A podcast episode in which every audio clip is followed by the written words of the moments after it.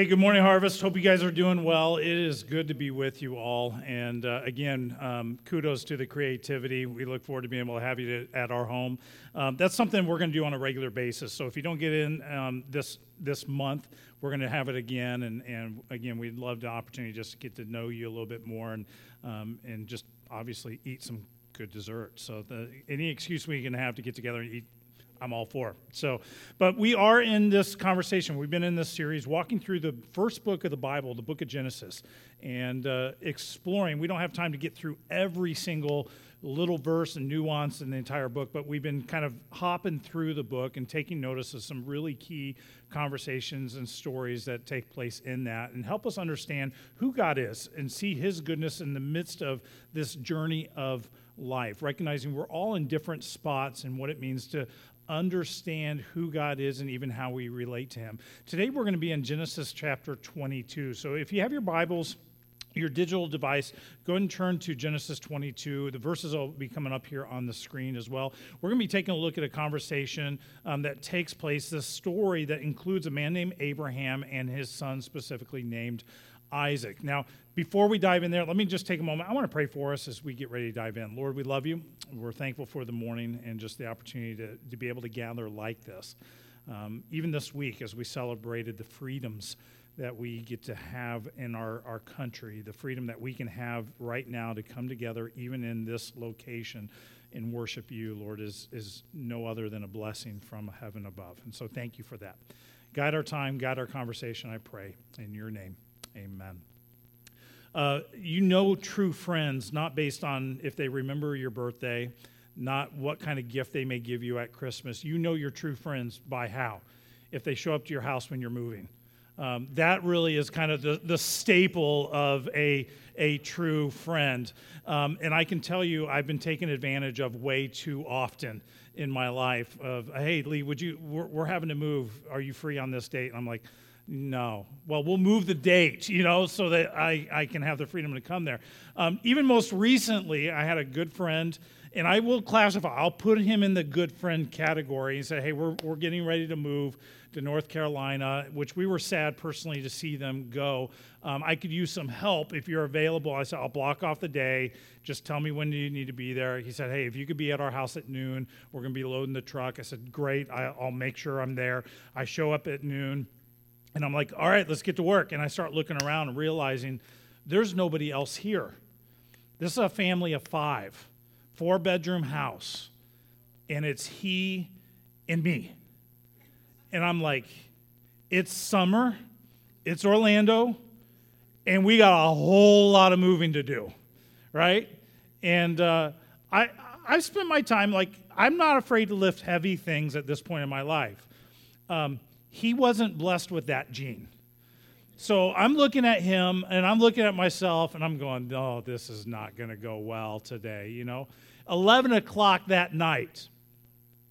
Yeah, 11 o'clock that night, we finally shut the, the door on the truck and said, we'll pick back up tomorrow. Um, because we, we've been literally going all day. At that point, I'm like, I don't know if I'm this good of a friend anymore. Like, our friendship it may be over at, at this moment. Like we have these moments sometimes in life where you find yourself in this moment going, I think I regret saying yes to this. Right? Have you ever had one of those moments where whether or not it's a friend, whether or not it's a, a coworker, whether or not it's your boss, you're going, how in the world did I get suckered into this moment right now? It's, that's difficult. Like those are difficult, challenging moments. And, and yet, we're going to take a look at a story today where God truly does want our yes, without even having to give all the explanations behind it. Um, are you at that place? Like when it comes to your walk with Jesus, your understanding of who he is and what he wants to do in your life, even what he wants to accomplish through your life, are you at a place in your life where you can just say, God, I trust you enough to give you my yes? That's a hard place to be. And sometimes it means it may cost us everything. It may be painful.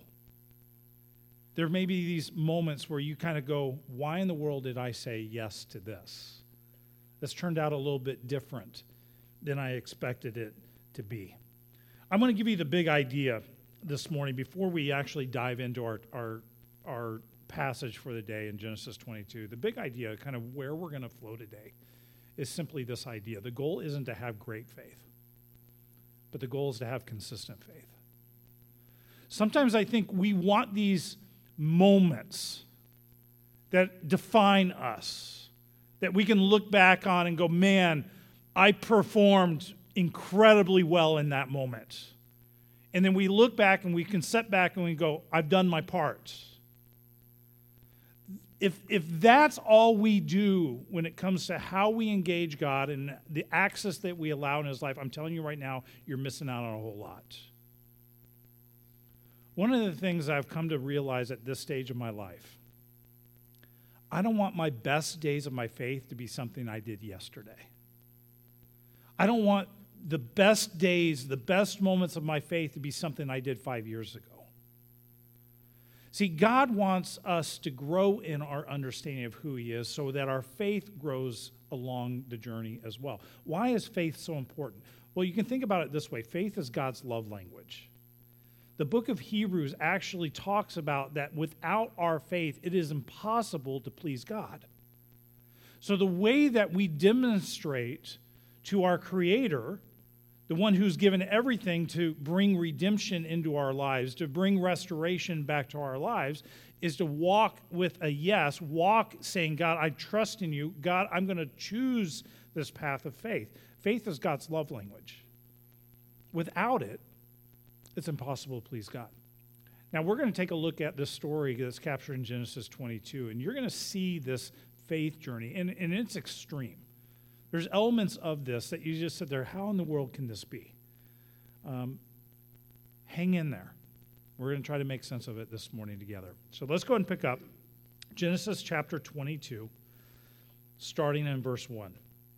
Abraham is, we talked about in Genesis that 1 through 11 is about the development of, hum, of humanity. God is creating humanity.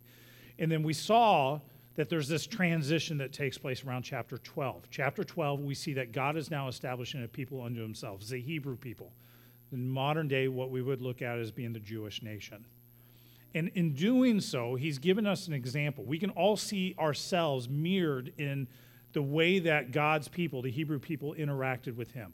We see God's faithfulness. We see God's redemptive plan being played out. And so it serves as a mirror to you and I as, as well to see what gaps that we have in our lives and be able to see who God is and how God continues to operate. And so I want you to have that understanding.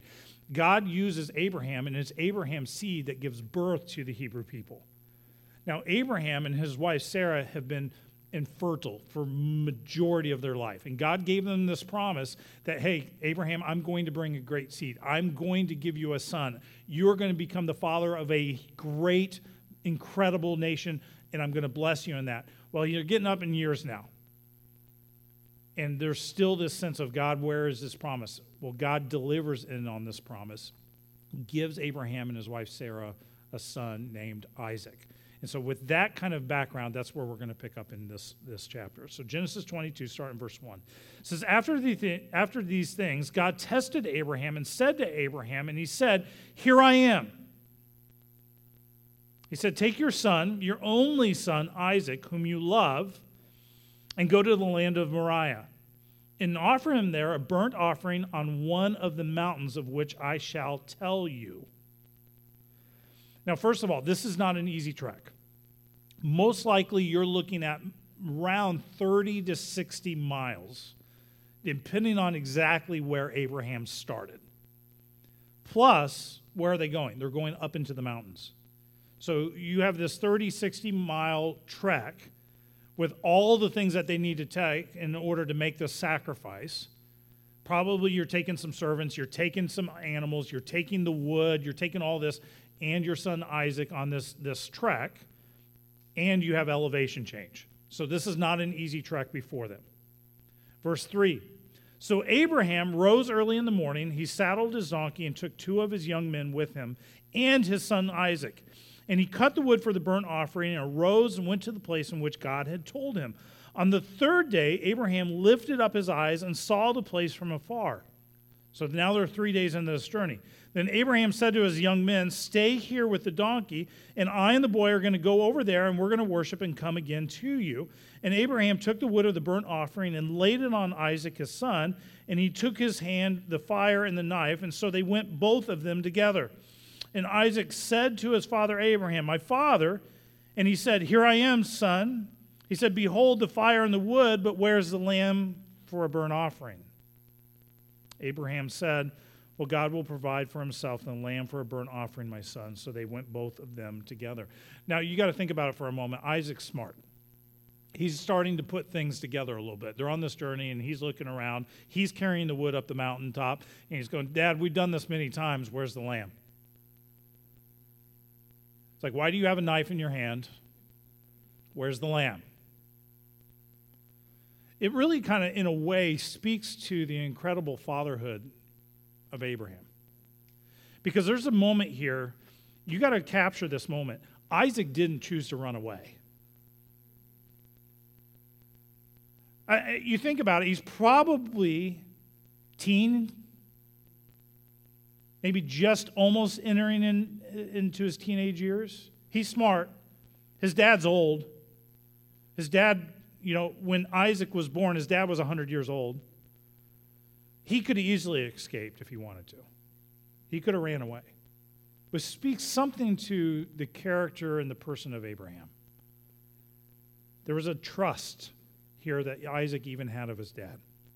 Verse 9 When they came to the place of which God had told him, Abraham built the altar there and laid the wood in order and bound Isaac his son and laid him on the altar on top of the wood. And Abraham reached out his hand and he took the knife to slaughter his son. But the angel of the Lord called to him from heaven and said, Abraham, Abraham. He said, Here I am. He said, Do not lay a hand, your hand on the boy or do anything to him. For now I know that you fear God, seeing you have not withheld your son, your only son, from me. And Abraham lifted his eyes and looked, and behold, behind him was a ram caught in a thicket by his horns. Abraham went and took the ram and offered it up as a burnt offering instead of a son. So Abraham called the name of that place, The Lord will provide. As it is said to this day, on the mount of the Lord it shall be provided. The test that Abraham, and not, I won't even just say Abraham, but the test that Abraham and Isaac walked through that we see captured in Genesis 22 was very real. There's moments of, that God shows up in our lives, and the tests that lay before us are very, very real. How are you going to react to those moments? How are you going to make sense of those moments? Because even as they took on this long journey before him, I can imagine the challenges and the doubt and the things that were rolling around in Abraham's head. God, I don't understand why you would ask me to do this. God, this doesn't make sense. You promised me this. You promised that out of my seed you would make a great nation. God, I have one son. This is it. Why in the world would you ask me to do this with my son? You must going to show up. God, you you got to show up because I, I don't. This just doesn't make sense. Have you ever been in one of those moments with God? Where you you have this wrestle, you have this internal angst. You're going, God, I, this doesn't make sense. From all earthly perspective, from my perspective, this is too much. 2015, my family moved from Arizona, the Phoenix metro area, to Florida. I, we had started a church in the Phoenix metro area. Things had gone extremely well we couldn't have been more happier with what God was doing, but for some reason we sensed that God was calling us to, to say goodbye to our baby. I had pastors for years ask me, God, Lee, why in the world would you leave that church? And the exact illustration I, that I, I would give people was, guys, it was an Abraham Isaac moment. I don't know how else to explain it. But there was a moment where God asked us to place our baby on the altar and walk away and to take on this new adventure. And I, I tell people, honestly, we, we didn't think we were going to be moving for a while. Like Melissa and I and the kids, we thought, well, he's just testing us. He wanted to see, hey, would, are we willing to move across country? Are we willing to move into this new position? And then we found ourselves, you know what? We're moving. And when God asked, we felt like the only thing we had to say was yes. God, we're, we're going to choose in this moment to give you our yes. And I can tell you, it hasn't been easy. It hasn't been easy at all. And then while we are here, I accepted a position overseeing church planting for a group called Converge that Harvest is a part of. And so trying to help establish churches all over the country, different places of the world that need desperately need churches. And eight years later, it came to a close. And there were moments that we sat here, even as Melissa and I go, even in this season, this past year, going, God, I don't get this. Why? You move my family here, we do this. I could tell you right now, harvest would not exist if God hadn't moved us. I think about the lives that have been changed, the lives that have been affected, even in this community. And you sit back and you get there and go, you know what, God, I'm glad we said yes. There, there were seasons of pain, there were seasons of not understanding, there were seasons of questions. And the reality is, God never owes us an answer. His ways are not our ways. He sees things that you and I don't see. The thing he wants to know is do we trust him enough to be able to walk forward in that? The tests sometimes are very, very real. But faith in God, what I want us to understand is faith in God more often than not is literally learning to walk in obedience. Walking in obedience to do exactly what God is calling you to do. Obedience. Again, we all have these moments with our friends where a friend may come up and say, Hey, can you do me a favor? Most of the time at this point in our lives, we're probably smart enough to go, Well, it depends on the favor, right? I don't know if I'm going to just say blank yes to that, but the reality is that's what God wants from us. Whenever God tests our faith, He's testing our obedience. And what I've come to realize in my life, and even as I observe other people's life, obedience is never convenient. It's never like when it perfectly makes sense in your life where God says, Hey, would you be willing to do this? Yes, I have margin. I have plenty of time, plenty of resources. My bank account's full. Now's the time to do it, right? Never happens that way. It always seems to happen in the most inconvenient times of my week, my life, the month, whatever. When my bank account's at its smallest, and he's like, hey, would you be able to do that? Like, God, I don't have the money for that. Our adoption journey was that way. Some of you have seen the terror Chinese kid running around. That's our son. He's seven now. We, we just celebrated the fact he's been in our house for four years. His, his, his first three years were crazy. I've shared a little bit of that, that story. But there were moments in that journey, even for us, where it's like, God, I don't know why in the world you're calling us to say yes to this. But my wife, for years, when we were newly married, thought we were going to adopt. And she came to me and said, Hey, what do you think about adoption? And I was like, I'll pray about it. You know, which is an easy way to say, Yeah, I don't know if this is really our thing. And, and, and we pray about it, we talk about it, and, and routinely I came back and I said, no, I just, I just don't think this is what God wants us to do right now. And then it was fall of 2014. And she came back and said, I'm just really wrestling with this. Can we pray about it again? I said, Yeah, I'll pray about it again. Let's take some time. We'll fast even this time. We prayed about it for a couple weeks, and I came back and said, I just don't think the timing's right. I just don't. I just, I, I don't know what to tell you, hon. Two weeks later is when we got asked to walk in, in, in faith and move to Florida. And then we're like, okay, this makes sense. And then three months here in Florida, we were sitting in a church service, and some lady got up and began to share this idea. It was not really a planned part of the service, it was kind of an afterthought. She just put up on the stage. She began to share what are called redemptive adoptions, adoptions that go wrong where people adopt kids and then decide they don't want them anymore and then they dissolve the adoption. And I, I was like, I never heard of such a thing. Like, people really do that? And it broke my heart. And I remember we were walking out of the service and said, hey, we need to go get some information about this. And she looks at me like, What? I'm like, I, I just think we need to go do this.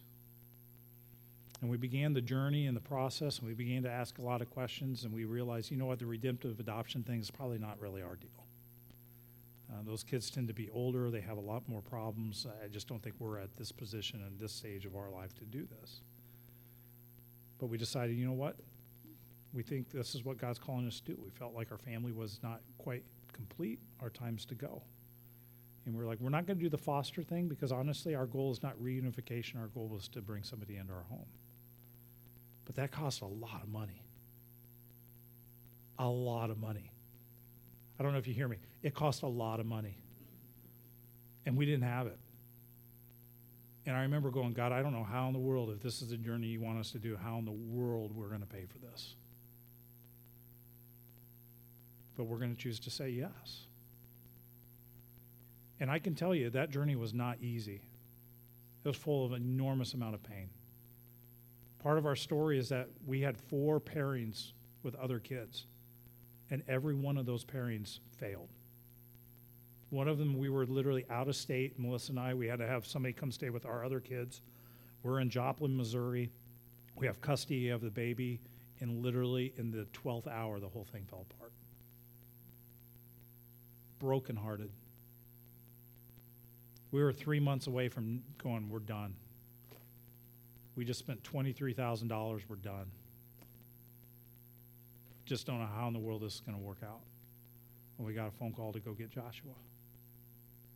There was one moment as well, I remember, guys, and, and you wonder how God, God shows up when you trust Him and when you walk by faith. We had to pay an $18,000 bill just to keep going. 18,000. I didn't have it. And I remember going, God, thank you for Visa. You got to figure out how to pay that bill. And we put it on the credit card. You go, God, you have 30 days. You got 30 days to figure out, I don't know how in the world we're going to pay that bill. About 26 days later, I get a phone call, a random phone call from a denomination I never even heard of, going, Lee, we want to hire you to come coach us.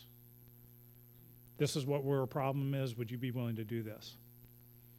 And I'm like, well, what do you really want? And they're like, this is what we want. I'm like, well, that's not cheap. And I said, this is what it'll cost. And I'm like, I'm looking at my bill. Like, God, is this of you? I said, this is what I need.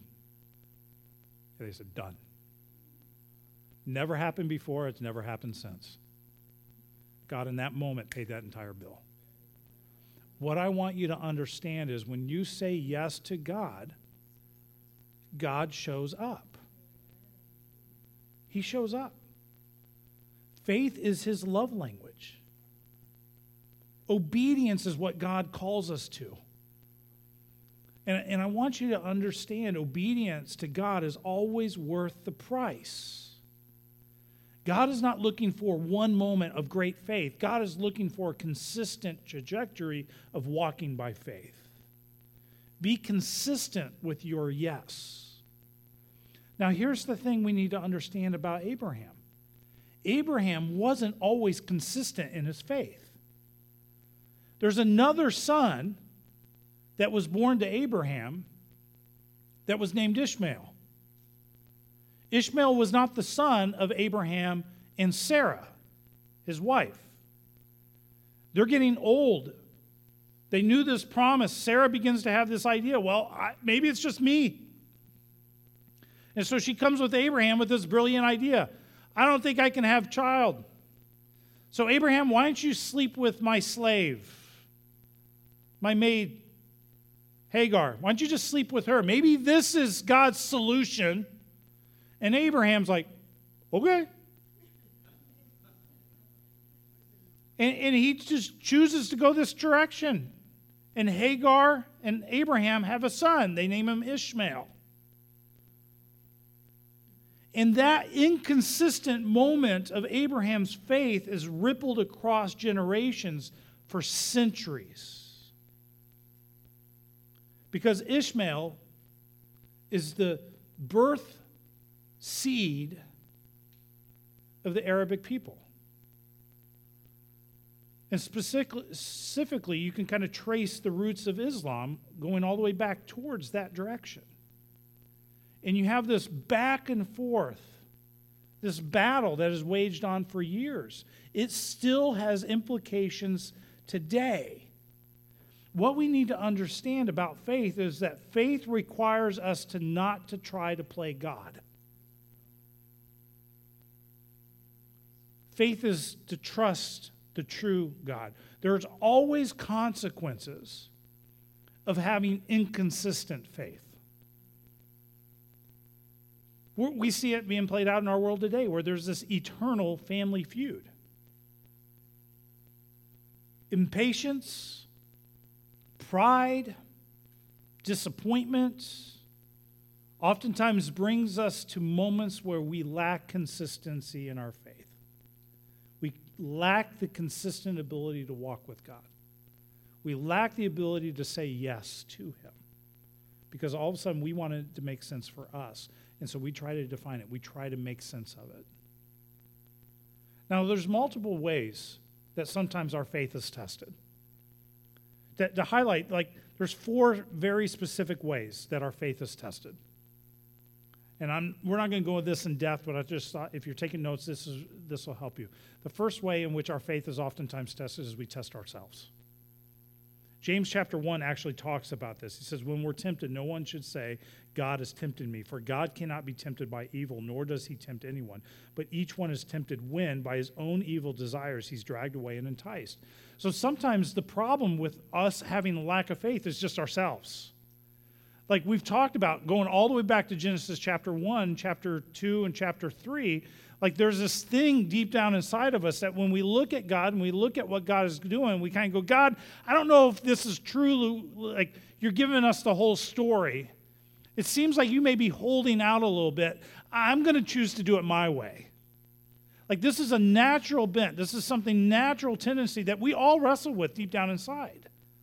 And so sometimes the challenge to our faith, the challenge in our own spiritual journey, is just ourselves. We want to define things our way, we don't want to do things God's way. The second is that the world in which we live in just tests us. The world is a hard place to live.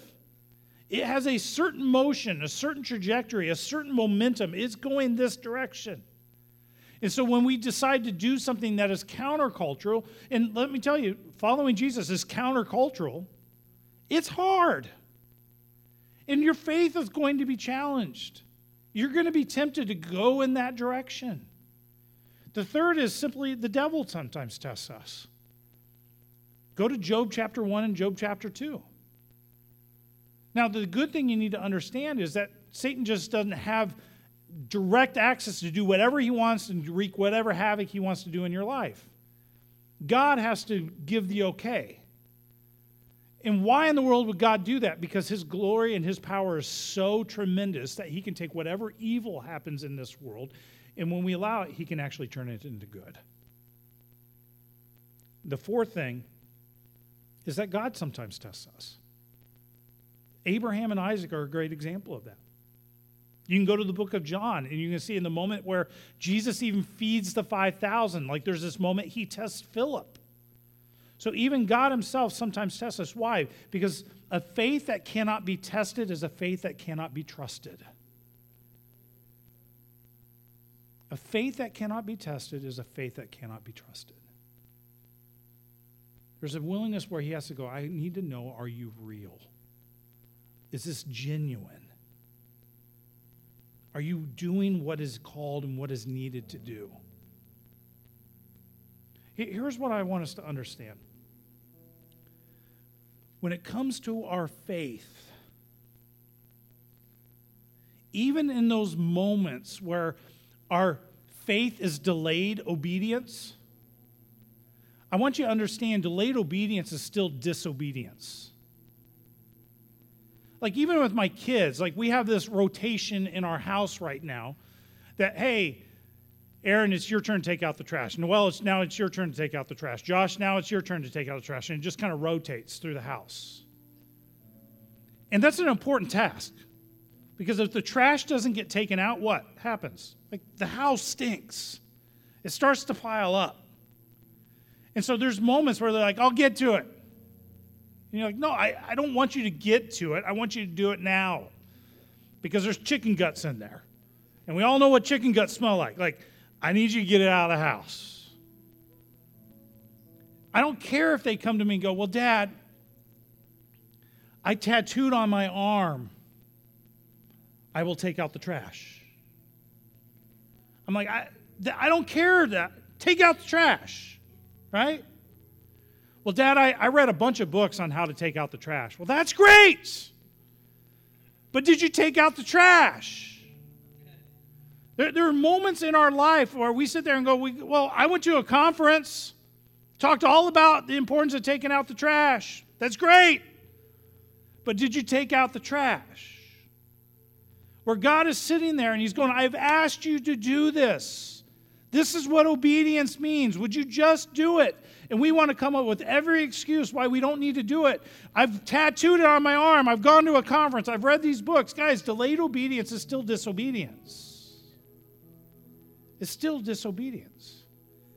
See, God wants our yes. He wants every ounce of who we are. I don't know if you caught it in the passage that we just read. There were three times that Abraham responds, Here I am. Here I am. We see it even play out in other Old Testament characters. Moses, Here I am, God, in front of the burning bush. You have Samuel and Eli in the middle of the night. Here I am, God. You come to this moment in Abraham's life. Here I am. What I want you to understand, because we all make mistakes, we all have these moments where we just choose, nah, I'm not going to do that. If God can be faithful and still do the miraculous in the midst of your disobedience, what can God do with your obedience? See, God used this test. He tested Abraham, he tested Isaac. But I think he didn't test them just to see how faithful they were. But he initiated this test because he wanted them to understand how trustworthy he was. See, he showed up. The ram was there, everything was taken care of. Consistent faith over a great moment of faith. That's what God's calling us to. What does that look like right now in your life? Like, what is the thing, what is going to take you just to live open hand and say, God, my answer is always yes? Just show me how, show me when. I don't even need the why because I trust you. What is it in your life that God's asking you to step up? asking you to become more consistent. For some of you in the room, maybe the first thing you need to do is give them your first yes. Maybe you never actually had done that. Or you say, I'm going to begin this relationship with you because, God, I, I know I can't do it on my own. Wherever you're at, I want you to know we as a church, we're here for you. We'd love to be able to answer those questions. The band is going to come back out. They're going to lead us in song we just sang, The Firm Foundation. Allow God to be that firm foundation for you. Allow those words to resonate in your heart today. And let me challenge you give God your yes. If you've never done it, start there. Just simply say, Jesus, I need you. My answer is yes. Come into my life, take over. And you'll enjoy the journey, I promise you that. Let me pray for us. Lord, we love you. Thank you for the story of Abraham and Isaac and the power of faithfulness, the power of your faithfulness that we see in the story. God, I, I pray that you give us courage to be the people that just say yes, trusting in your goodness, trusting in who you are and your character, because you're trustworthy. You've proven it time and time again. In your powerful name I pray. Amen.